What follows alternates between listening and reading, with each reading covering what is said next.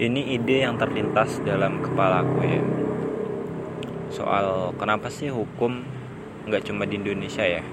Di seluruh dunia itu kadang berbelit-belit gitu loh sampai. Ini orang udah mau mati tapi kok masih aja di berbelit-belit gitu loh. Contohnya rumah sakit. Ada orang miskin datang ke rumah sakit darurat. Si rumah sakit masih nanyain KTP-nya mana masih nanyain soal administrasi bukan nanyain keselamatannya. Harusnya segera dirawat perkara administrasinya gimana jelas atau enggak. Utamakan prioritas dulu gitu. Prioritas nomor satunya apa? Bukan malah administrasi. Kalau gitu kan kesannya apa ya? Mungkin cari uang semata. Ya memang namanya mati itu di tangan Tuhan tapi namanya masih bisa kita maksimalkan kan usaha manusia dalam menyelamatkan nyawa ya maksimalin gitu loh. Jangan mentang-mentang mati di tangan Tuhan kita malah prioritasin administrasi dan tetek bengek yang sebenarnya nggak penting dibandingkan keselamatan orang-orang itu. Itu satu. Yang kedua adalah perkara hukum di meja hijau.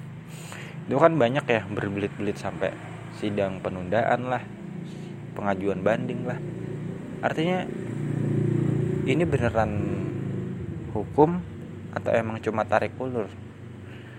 Menurutku kalau beneran hukum itu ya fakta-fakta bukti-buktinya tuh dikumpulin rapi teliti valid enggak. Biar nggak buang waktu ketika di meja hijau. Karena apa?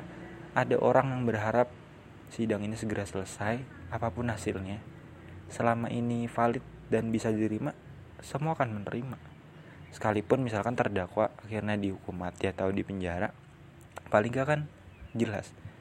Dia melakukan kesalahan kok.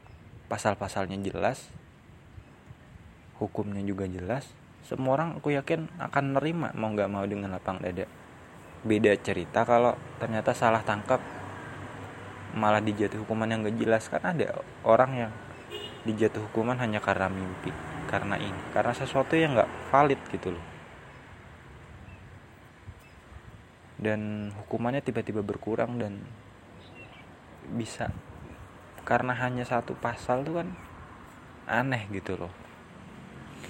Apakah karena uang? Selain itu mungkin juga karena diintimidasi ketakutan karena punya koneksi dan sebagainya si hakim juga merasa takut akhirnya ya udahlah. Gitu loh. Ini kecacatan hukum di dunia. Di mana pun berada pasti ditemukan kecacatan seperti ini. Setiap orang merasa nggak adil dalam hukum nggak setara dalam mendapatkan pendidikan pelayanan kesehatan dan sebagainya. Ya itu karena kita bergantung sama manusia ya. Menurutku untuk menghindari risiko seperti itu kita coba maksimalin hidup sederhana lah. Nggak usah aneh-aneh lah. Nggak usah ribut cari ribut atau masalah sama orang lain. Udah kita hidup tenang dengan cara kita misalkan hidup di desa ya udah nanem apa yang bisa ditanam bersih rumah baca buku ya kan? Bisa kalau pakai pakai teknologi ya secukupnya aja. Karena teknologi itu pada dasarnya toksik. Kenapa toksik? Orang-orangnya. Orang-orang di dalamnya toksik. Berkedok penipuan lah. Penyebaran hoax dan sebagainya. Hanya dari layar kecil itu. Orang-orangnya toksik semua